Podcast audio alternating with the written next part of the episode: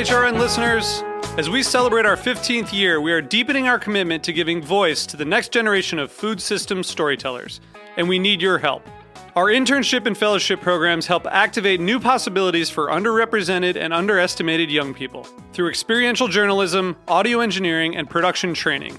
Through these unique programs, HRN helps food equity stewards build essential workforce readiness skills that expand their potential and foster economic mobility. Please consider supporting these critical programs. And with a minimum donation, you can be entered to win a dinner for two at an amazing restaurant in one of eight cities and tickets to a concert at a great venue in one of those cities. We have incredible partners across the country who have donated, as they also share our passion for helping to educate the next generation of food systems storytellers. Check out heritageradionetwork.org slash 15 to donate and enter to win today. That's heritageradionetwork.org slash 15 to donate and enter to win today. And make sure you donate before March 31st. Thank you. This episode is brought to you by Roberta's, home of Heritage Radio Network for 10 years. Learn more about Roberta's at robertaspizza.com.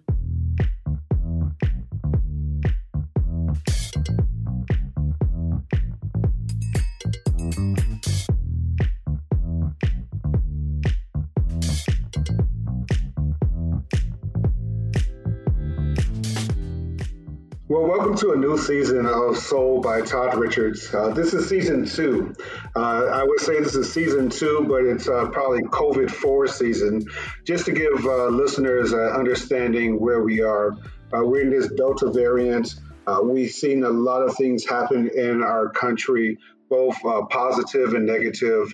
And we're looking forward to really still discussing the impact of African American cooking, uh, Afro cooking, Afro cuisine, and also better understanding how we can move food forward and all give us a place at the table and for this season, um, I'm really just happy to have so many more friends uh, here. Uh, you know, last season I had a lot of friends join me, and it was great. But this one, I, I'm exploring even more and and really diving, you know, way deeper into the waters to understand how we got to this place, how we can be better in this place, and what's the future not only for ourselves as chefs, restaurateurs, owners, farmers fishermen, uh, cattle ranchers, but how can we make this world a better place? I'm, I'm really proud to have on uh, season two, first episode, my great friend uh, Kevin Mitchell. And Kevin and I go way back. Uh, like I always say, anybody knows me, I like to drink a lot of whiskey. So uh, we go back, but our livers go back even further. And it's really great to, to have Kevin Mitchell on board. Kevin, welcome to Soul by Todd Richards. Oh, oh good afternoon. Thanks for having me. Uh, it's my, my pleasure. You're in uh, Charleston, South Carolina, which has a, a storied uh, history. But you know, give some people some quick background on on your food, where you come from, why Charleston, and and why do you love to cook? Oh, well, my food is well everyone knows I'm a chef instructor at the Culinary Institute of Charleston um, here in Charleston, South Carolina. Um, and my journey to, to Charleston just comes through working in several different aspects of the industry um, hotels, university dining. I was a chef at Cornell University for a couple years. I worked Starwood hotels, which is of course now Marriott, and opened up hotels throughout the country for the company. And um, I worked for MGM, uh, Detroit Hotel and Casino, and my journey to to Charleston started in 2008 when I was recruited by the Culinary Institute of Charleston to be its very first African American chef instructor, of which I'm still the only only one after almost 13 years.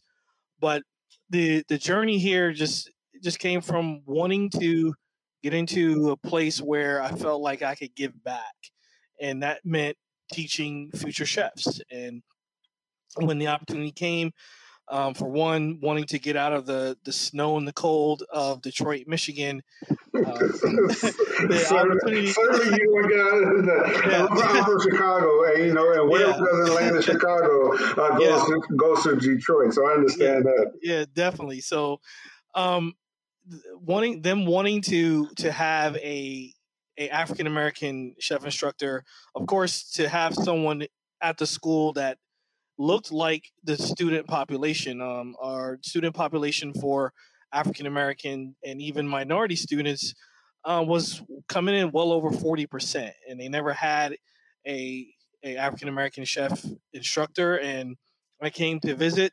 I fell in love with the city. Of course, um, fell in love with the history of the city as it relates to food. And um, like I said, I've been here ever since, since you know December of 2008. And through throughout my my time here, um, I've just you know kind of elevated and moved into many different um, aspects of really trying to understand the food of Charleston.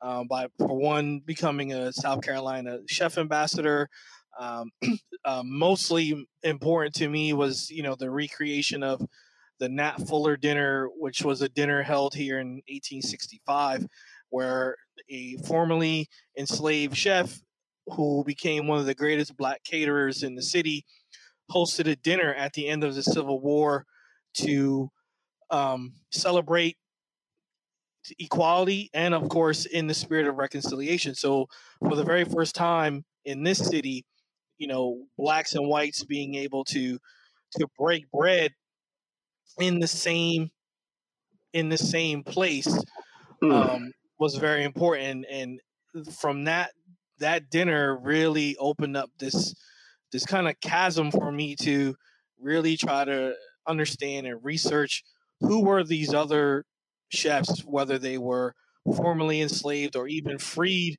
um, chefs and cooks who basically lay the groundwork for you know what we know of today as as Southern food. I mean, you you bring up so many uh, other questions. Oh my goodness! I mean, we only have about forty five minutes here, but we have so many questions here. So, Kevin, you know, you were talking about the area of black and white, and uh, one thing that we found in this country that black and white has always been the divide. Uh, no one wants to live in the gray. Uh, our food uh, is not in the gray when you talk about Southern versus soul, or Southern versus any other American dish, or even soul versus Caribbean or, or, or Latin influenced food. What is the similarities you find in these in these cuisines of America that you really started your research with? Uh, for me, it always starts with um, the ingredients. Um, we all use the ingredients in many dishes. Um, the one, I guess, difference would be how we use those ingredients.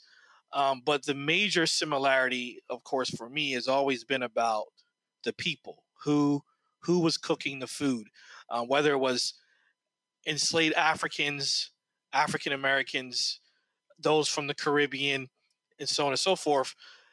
That's where the similarity is. And I think a lot of people look at our food or this food in a very convoluted sense where it it it has no um eloquence, I guess I would say, because you know we always think of French cuisine or we always admire Italian cuisine or some of the other cuisines of the world, and it never really put Southern food, soul food, um, Gullah Geechee food, wh- whichever you want to call it, on the same pedestal as those very well known and respected foods. You know, you know, we're going to talk about Gullah Geechee um, later on, especially with you in Charleston. But I, I really want to dive deeper into what you were just saying about the respect of food. And, and, why that's so important to me is that, you know, of course, I'm writing a new book. You wrote uh, a, a, great book that that is uh, being released very, very soon. And I'm proud to, you know, to even, you know, read the back page of it. And for those who don't know, the name of the book is Taste the South, South Carolina signature foods, recipes, and their stories. And food itself is just telling a story of people. It's telling a journey of people. Uh, you know, what is this commonplace of, of food that tells this journey that, you know, the ultimate outcome of your book um, that you want people to reach? Uh, well, when when people read this book, I, I definitely want them to to understand the food. I mean, eh, we're focused we focus mainly in on South Carolina, but of course, South Carolina is you know definitely part of the South. So we want people to really understand where where this food comes from. We want people to understand the the ingredients, you know, because the the book is is about dishes as well as ingredients and, and get them to understand that what the connection of these ingredients mean to not only people from South Carolina, but people from the South, right? And eh, so people also have to understand once again that the, the connection to those ingredients, to those dishes, come from the connection with the people that cook those foods, whether it's today or whether it's 1800 or whether it's 1600 let, let, let, let, me let me let me ask you a question though because you're talking about today and 1600s but are, are the ingredients that much different? Are, are, the techniques that much different? You know you, you and i go way back and i talk about techniques more than anything else. I can walk into anybody's kitchen and cook because i talk about techniques. Mm-hmm. are the techniques uh, any different uh, from in your research of this book where the modern table may not understand it because I believe that when you talk about the Carolina gold rice or the pigeon peas or, or, or sea island red peas and things like that, that I don't think that people they, they might think they're foreign, but they don't understand that the technique might also get them there to have delicious food. Well, yeah, definitely. I think I think with anything, of course, techniques have have always evolved, and you know when you talk about technique in your sense, I, I see and I notice how you take take those techniques and evolve from what the original thing would have been. And uh, you mentioned rice. I mean, we know there's numerous ways to to cook rice, and you know, Carolina Gold specifically. One of the things that you mentioned is, you know, it's I always you know tease people. You know, rice can be a very hard thing to cook, even though it's a very simple ingredient to work with. But you know, as it relates to the Gullah Geechee people, you you you have to understand the technique of rinsing the rice. You know, and it's not just rinsing the rice three times. It's six, seven, eight times, depending on you know how much starch is in in you know in that rice. So, I think the techniques change, but they still always remain the same. And if you, and as you know, and we know as chefs, if you understand the, the technique and also understand the ingredient and where it comes from, there's, you know, there's no way you, you won't be able to, to cook, you know, a beautiful pot of Carolina gold rice. Oh, well, you, you, know what, what, I find so fascinating about this is, is, is just talking about rice, and that you know we look at instant rice and instant rice uh, takes five minutes to cook, but Carolina Gold rice can take 40, 40 minutes yep. to cook. And yep. the washing of it can be so so different.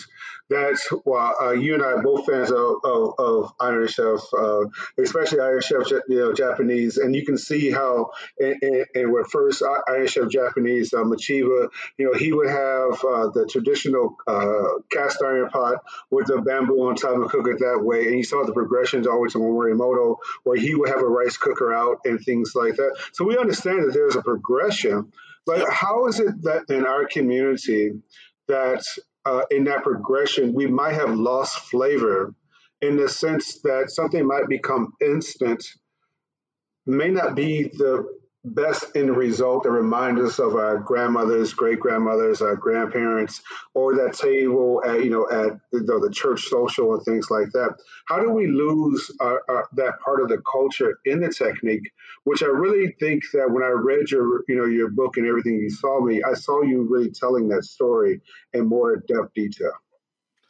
Yeah, I think losing those those stories, those techniques come through for one I believe it's up to people like you and I to to continue to educate people on those techniques and, and on those you know old ways of doing things because once again what is new is is old or what is old is new. Um i think it just becomes a thing of of not being educated, and of course, you know, throughout time, we we've become um, a you know a, a, people of of convenience. Everything has to happen right away and you mentioned instant rice and you know anyone of course can go in and you know cook some instant rice or i mean you, you know now you can buy you know ben's favorite in in a bag and microwave it in a, in a minute and a half. You have you have rice that you can eat. I think right. you know, we we've lost we've lost the the education piece, and through that, we've just lost. You know, the I won't let's say I'm not, and I won't say respect in a bad way, but we've just lost the respect for how those ingredients were were handled years ago, and you know, we once again, it's it's just being in this this this stage of you know wanting things right then and there and you know life moves really fast and you know you you know mothers come home and they have you know 15 minutes to get some food on the table for their children and and this is what we kind of morph into by using those, you know, the minute rice or the boil and bag rice and or you know the the easy microwavable. right. But I mean, but you know, I, I am not going to uh, be hypocritical. Yeah. That you know that in the same token that uh, my mom, you know, in a pinch would make you know the the box macaroni and cheese, yeah. uh, and, and powdered cheese. And I was like, you know, how can I be hypocritical in that same sense where if I eat potato chips, you know, like the sour cream and cheddar potato chips, and that cheese powder is the same cheese powder that, you know, that is used on, on macaroni and cheese. Yep. I mean, when you really think about it that way, so you can go to a, a baseball game, basketball game, you know, eat a bag of chips and be like, you know, these chips are great, but I can't put it on mac and cheese. Are, are we not really looking at our cuisine full circle as how you know convenience or migration from one side of the country all the way to California, even up there where Eduardo is in, in, Seattle, are we not looking at the techniques of you know the Industrial Revolution or things like that as a catalyst to understand how you know this food of soul has become a much better food uh, moving forward? Well, yeah, I, I, I definitely think we don't.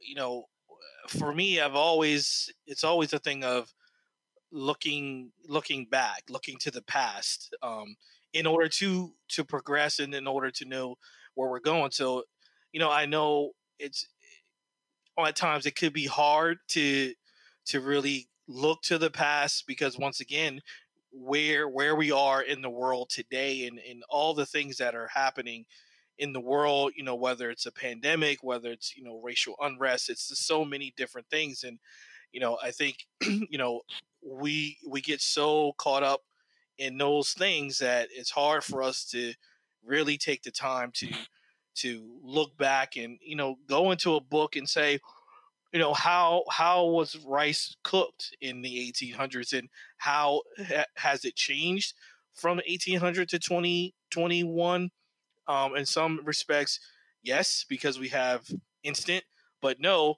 because we still have people, specifically you and me and other chefs, who who hold on to that tradition and hold on to wanting to bring that or bring that forward and, and mm. still educate and mm-hmm. still teach people to say, yeah, it's great that you can throw this pouch in the microwave for a minute and a half, but it's really great when you sit down to a, a bowl of rice or anything and you've taken the, the 45 minutes, right. an hour, whether it's rice, uh, even grits too. Like we take that time, you know, and you get so much satisfaction from, you know, you may not be satis- it may not be satisfying you in the moment where you're like, man, this thing's been on here for an hour. When can I sit down and eat? But when you finally sit down and eat that pot of rice or that bowl of grits or whatever, it it's just it's a satisfaction that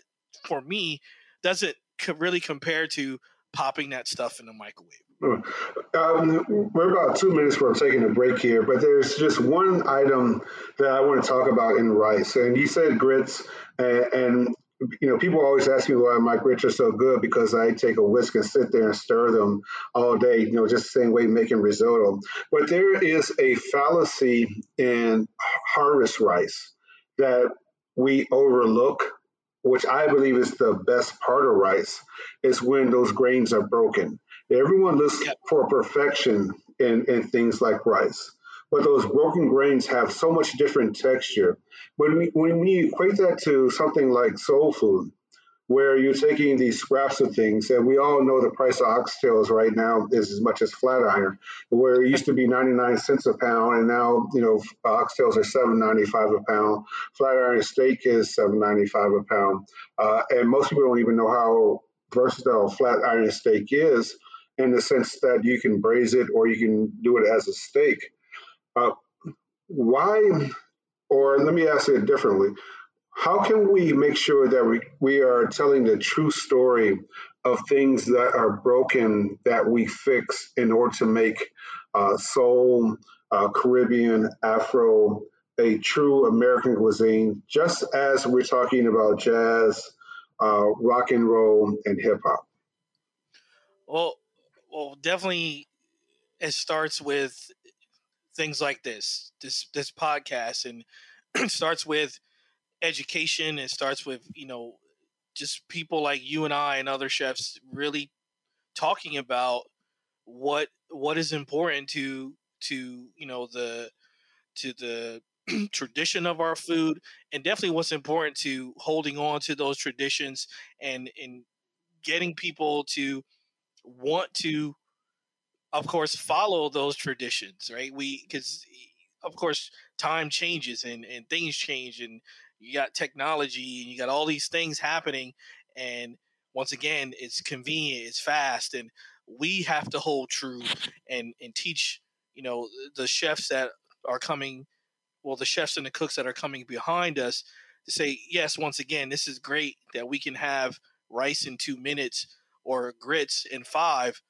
but let's focus in on what really makes our food what our food is and it's it's up to us to continue to push the envelope to continue to you know beat down the doors so to speak and and and talk about it so that our cuisine will be or can be put up on that pedestal and respected like french cuisine like italian cuisine where we know you know, chefs, we know where a lot of that food comes from, and it comes from the same traditions that that we have used, but it for some reason it just seems like it's it's put in this this light where it's very exclusive and it's very high profile and you know making rice is something that is not but we know that even specifically here in charleston mm-hmm. charleston doesn't become Charleston without the cultivation of rice,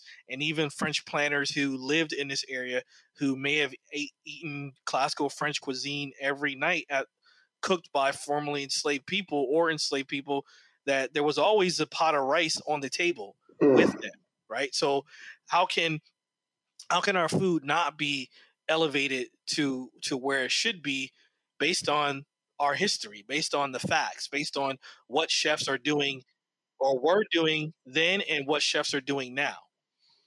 I, I, I really understand that so much. I, I, we have to take a pause here. I mean, I, I don't want to, but we have to take a pause here because I, I, really want to talk about what you're saying about just in rice in general and, and in your your book as well, and, and really explore deeper into the technique of food and talk about culinary instructors because I, I really believe um, in the next, you know, uh, next segment, we have to dive deeper into that because I believe that there's been such a backlash against culinary instructors that if you don't have someone instructing someone how to cook food, uh, who's going to cook the food? Mm-hmm. So you're, you're listening to Soul by Chef Todd Richards.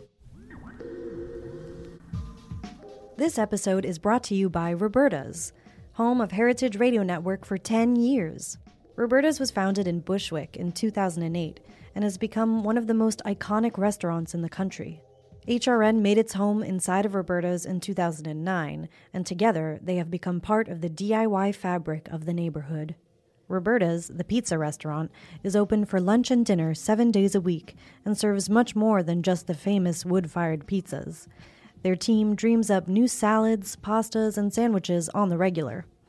Roberta's Tiki Bar is alive and well in the back garden, serving up frozen drinks in the summer and hot toddies in the winter. Stop by the bakery and takeout spot next door for fresh breads, sticky buns, and pizzas to go.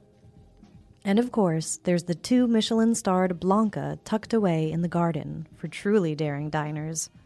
But Roberta's also extends beyond Bushwick, with multiple locations in New York City and now in Los Angeles. You can also find their frozen pies in grocery stores around the country. The spirit of Roberta's, like Heritage Radio Network, is everywhere. Here's to many more years of pizza powered radio. Learn more about Roberta's at robertaspizza.com. Welcome back to Soul by Chef Todd Richards. I'm glad to have one of my dearest and closest friends, a great culinary, and, and, really one of the most outstanding cooks that I know, uh, Chef Kevin Mitchell out of Charleston, South Carolina. And probably more nationally and even internationally known uh, in the world uh, right now than just saying Charleston. And I don't want to diminish, diminish Charleston, but, but Kevin has uh, just released a book called Taste uh, the state, South Carolina's signature food recipes and their stories. And, and, really, you know, our first segment, we're talking about the stories and the stories tying into, you know, basic of the techniques. But what makes food signature? You know, we talk about rice, grits, things like that. But what makes uh, food signature to a group of people first is, is my first question. And maybe uh, my second question is is how do we share it amongst people in order to find that appreciation of that signature dish? Well, I think flavor, um, for one, makes for me makes something signature. Um, when we look at kind of the evolution of rice. We you know we always go back to rice or um, corn as it relates to grits. You know the flavor of rice in the 1800s. You know is it can is either it could be transported to what we know today as rice, right? We know we have Ben's favorite, we have all these other brands of rice, but true, we have to go back to the source, and that is of course the Carolina gold, you know the the strands of rice that come to us from Africa. Um, also, you know when we speak of Asia as well, but in in southern food, we're always of course looking at those um, strands or strains that come from Africa. So I think you know the flavor and always keeping or holding true to what the original flavor of that particular ingredient was. Right? Let, let, let, me ask you. Uh, let me ask you a question right quick, uh, and and uh, pause. But you said something about the original flavor was something was, and I have to ask a a, a more uh, clearer question: is is how do you know? How do you know in the depth of your soul what the original flavor was? Well, you have to. I mean, you have to get it from that ingredient, rice, if we want to specifically talk about rice, we have to get it from someone that is producing and cultivating that original strand. You know, that original seed that was brought over with enslaved people to this country.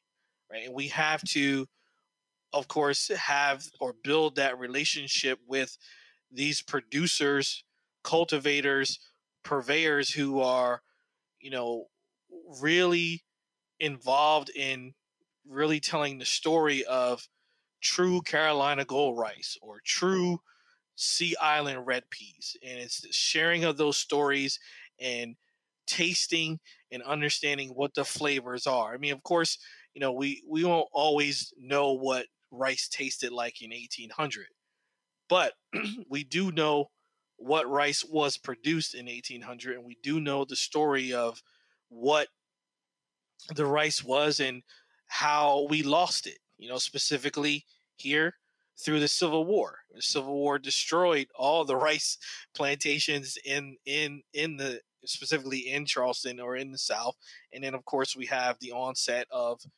Uncle Ben's or Ben's favorites that comes a lot later after the Civil War. So mm-hmm. I think it's it's always about research, um, understanding the the flavor profile. You know, always working with those producers who are, you know, a part of this revival of bringing back these old grains, whether it's rice, whether it's specific types of corn to make grits, or you mentioned Sea Island red peas, black eyed peas, field peas, crowder peas, all these things that, you know, seem to have disappeared. But I think the great thing is they're coming back, like through companies like Anson Mills and Marsh Hen Mills here in, in, in South Carolina as well, where, you know, and then of course we have to encourage chefs to want to serve these products in on their menus in their restaurants. absolutely. I mean, absolutely. Um, I, I, don't want to stray too far away from the original question, but this question is probably just going to tie that question mm-hmm. uh, up. Is and you said something about chefs doing it. Uh, and the, the reach is that you know the chefs are the experts, um, but the consumers are are the ones who uh, have to understand it. Where have we uh, lost our way in some of this? And the reason why I'm asking this is not to have a, a you know us sit here and say you know that that you know we didn't do things right. It's more of a pathway of saying what we're going to do in the future in order to make you know this food stand out more. How we're going to unite uh, Afro cuisine throughout the world. Uh, only in this country do we talk about ourselves in minority uh, aspects. You know, where everywhere else, you know, we're a majority, but not in the sense of negativity where we're saying we're better. They're saying that we are equal to and we, we produce great food mm-hmm. uh, in, spite of our, our, our lack of uh, diversity at the table. What is the the true sense of you know kind of where we lost it, but how are we going to move it forward in order to serve more delicious food at the table? Um, well, as an educator, I always start off by saying it it's education. As chefs, you know, even though I am a chef instructor by title, I because I formerly teach people in school, but chefs in restaurants are educators as well, right? So they have to have these items on their menu to educate their customers and so their customers are like well wow i had this really great succotash that contained these peas that were grown 100 years ago and now this chef is bringing them back and also we have to get more involved in producing these items as well. Like you know we have to even as black farmers or just black chefs in general where we we have to have a conscious decision to say we're going to educate we're going to purchase we're going to support not only black farmers but black producers as well to educate our customers to encourage our customers to seek out these ingredients so it's not a thing of well only certain people can get Anson Mills rice. Well, we know that's not true. You can go to the website and have a five pound bag delivered directly to your home. Let me, let, let me ask you a question though. I mean, in, in, this, especially in this political format that we're in, though, uh, how do we uh, defend ourselves of being against uh, segregationists? You know that that we are saying that you know that black farmers like this, like that, that you know, historically, we've always produced this food from everyone mm-hmm. or for everyone. But in the same token, that it's not understood in our community, nor can our community necessarily afford a, a, a rice or, or, or a, a grit or this, you know, high caliber thing that we might only be relegated to things that are simple, quick, fast, and hurry because we have to work, you know, exponentially more hours than, than anyone else. How do we do it as a community of chefs, either instructor or restaurateurs, in order to bring that back? And I do believe your book is a catalyst for it, but I want to hear your your your take on that. Uh, well, you you mentioned one key word. I mean, community. We, as a community, we have to get together. And as you said earlier, it's not looking at uh, he's Caribbean, he's this, she's that. We are all one, right? And we have to come together as a community. And as far as like defending ourselves, um, for me, I don't necessarily. It could be defending myself, but I don't look at it like that. I look at it as, hey, I'm a chef. I'm here. I'm educating you. You could take take the knowledge any way that you want, mm-hmm. but we still have to have the conviction to want to continue to pursue, work with our community, bring these ingredients back, serve these ingredients, and then of course you mentioned a key thing as far as the availability or even the being able to afford, right? Because you mentioned now, you know, you can't buy oxtails, you know, for less than, I mean, even some places ten dollars a pound for mm-hmm. something that was, you know, you can go to the store and get a mm-hmm. ten pound bag and pay two dollars for, or even the same thing with rice. Right?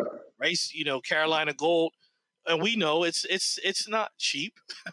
um, so we have to, and you're right, we have I to. Mean, I mean, gold, gold is in the name, you know. Yeah. So, but we have to find a way to bring it to a level playing field where, as you say, anybody can can purchase Carolina Gold and not feel like you know they're they're spending they're taking away from paying the bills to take care of their their families because they want this this rice, right? And you go to the store, we all go to the store, and I mean, even me sometimes when I look at the price, I'm like, I don't want to pay that, like, because right. I know that I could have gotten this a hundred years ago for a dollar a pound, you know, as opposed to ten, or even with Carolina Gold, or even you know grits, and you know, and it, it's just it's once again just going back to us coming together as a community and demanding, you know, these products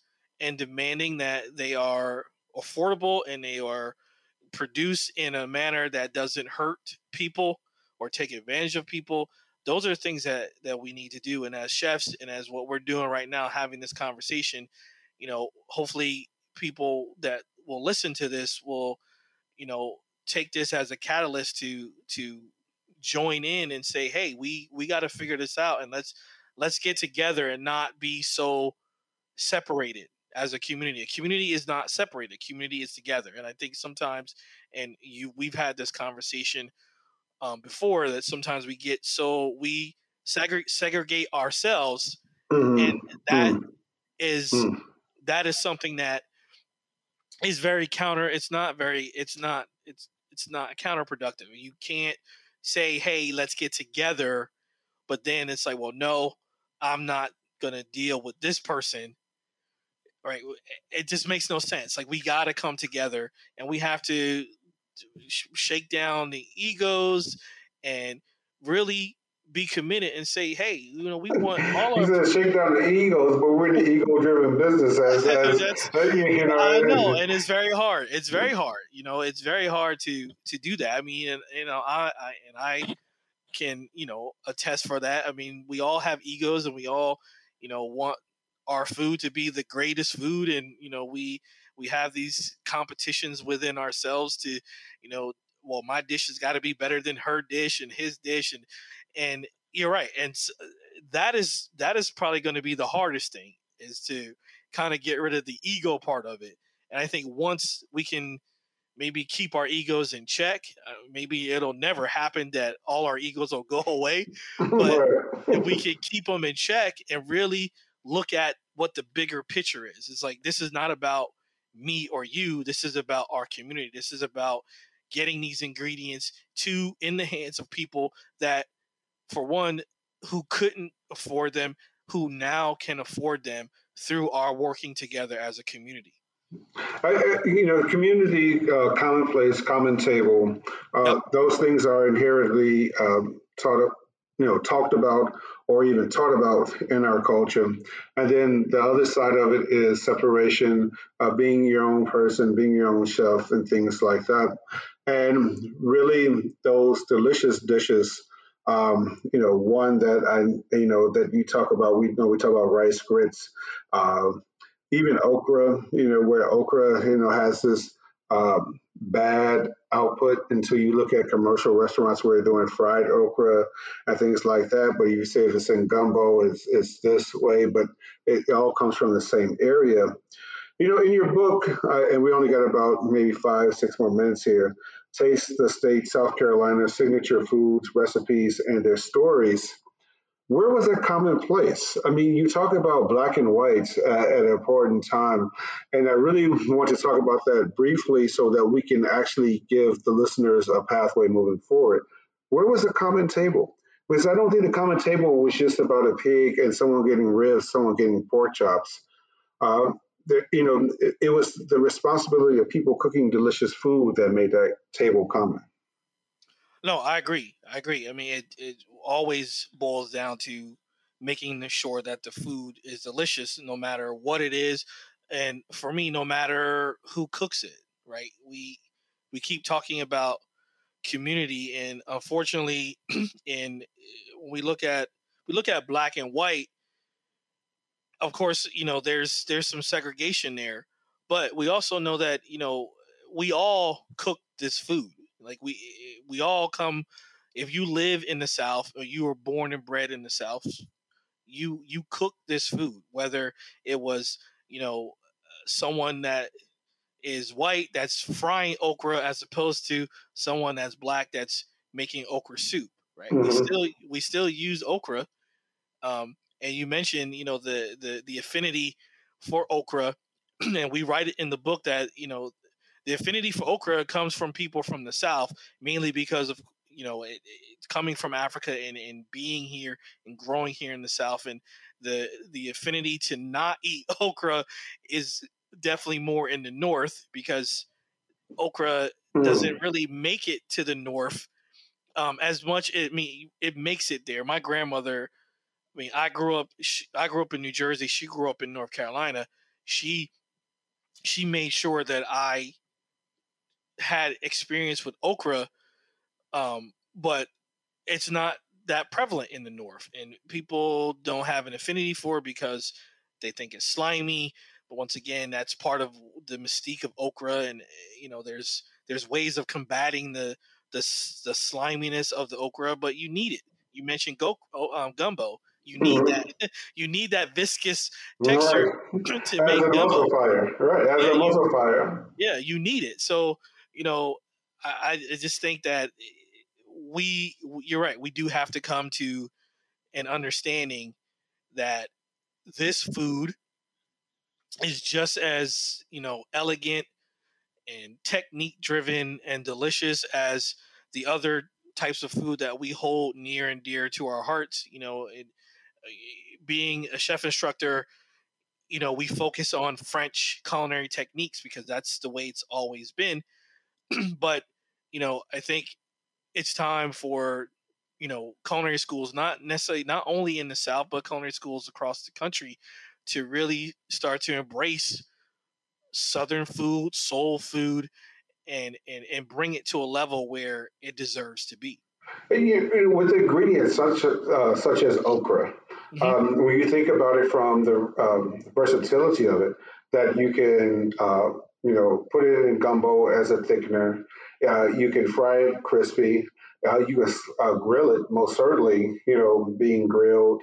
Um, you can, uh, you know, remove the outer green and make, uh, you know, pudding or something like that with like tapioca, you know, with those things. I remember Corey Lee in his Benu cookbook, you know, he, he had a dish, I think it was a crab dish where he finished it with sliced uh, thin okra on top as a crispy texture, uh, mm-hmm. uh, really to bring those things together.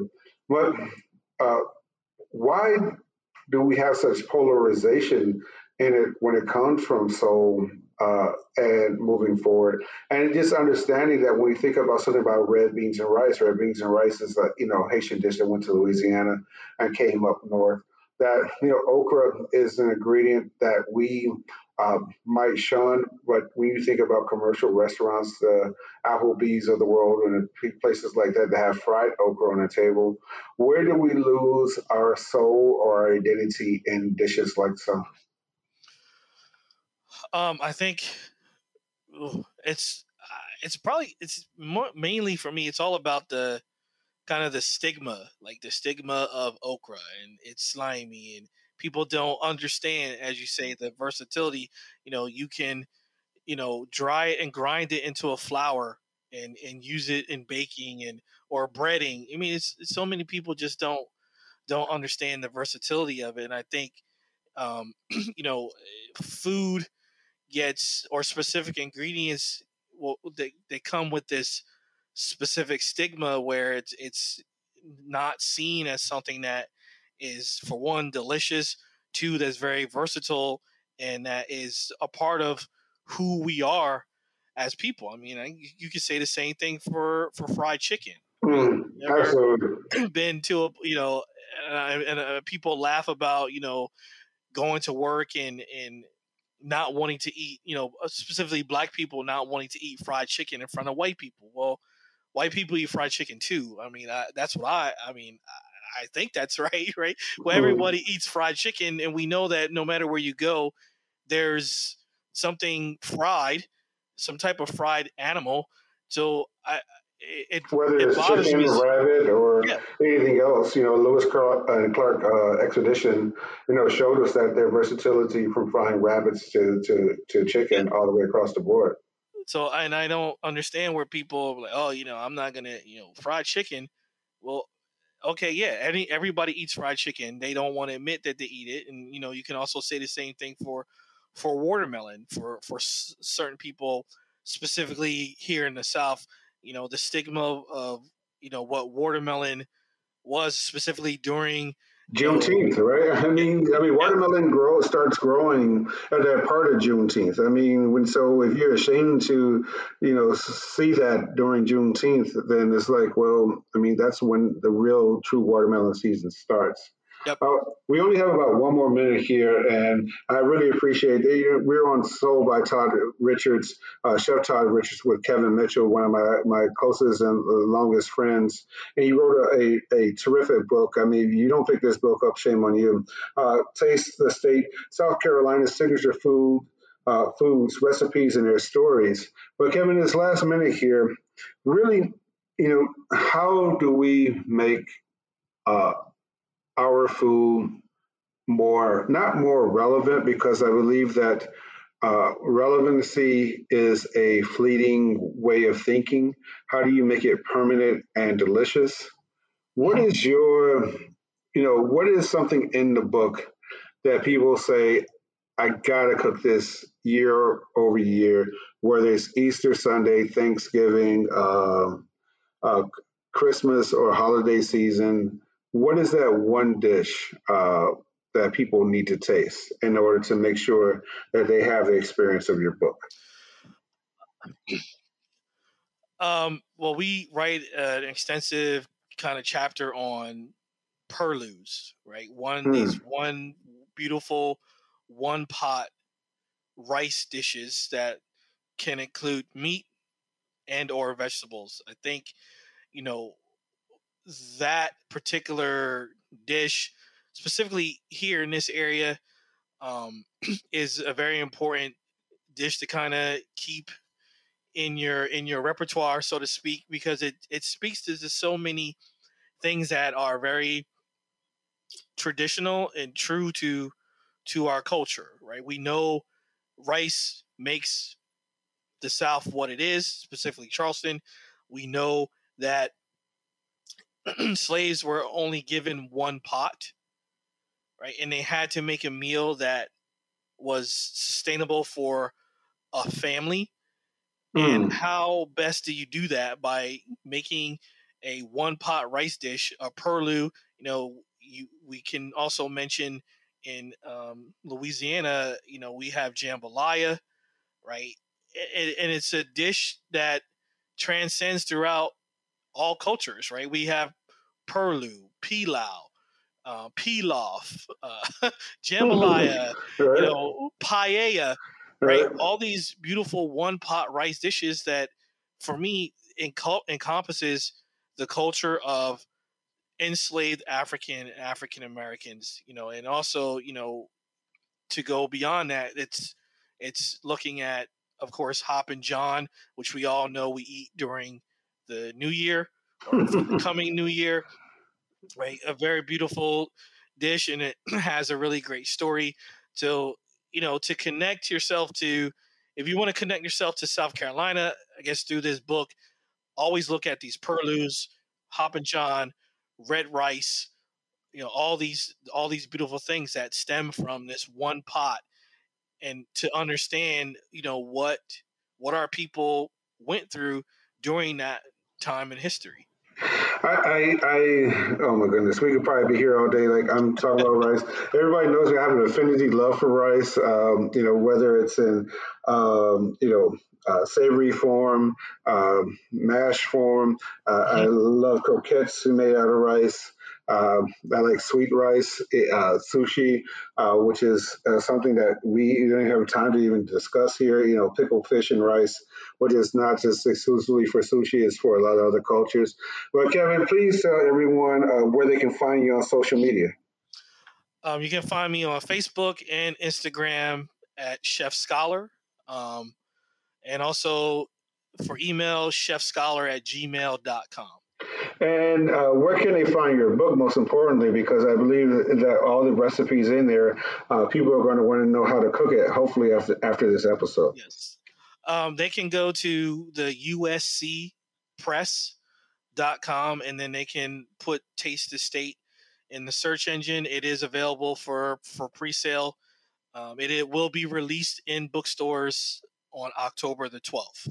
I want to make sure everyone understands USC because we are in the South, it's University of South Carolina, yep. not USC, uh, University of uh, Southern yes. California. Uh, yep. You know, uh, they both play college football, uh, but um, uh, one is a different type of cuisine, another one is delicious. We'll just leave, leave it at that. uh, thank you so much, uh, my great friend Kevin Mitchell, Chef Kevin Mitchell, and instructor all around great guy for uh, being on this uh, season two, uh, first episode of Soul by Todd Richards. And you are listening to Soul by Todd Richards.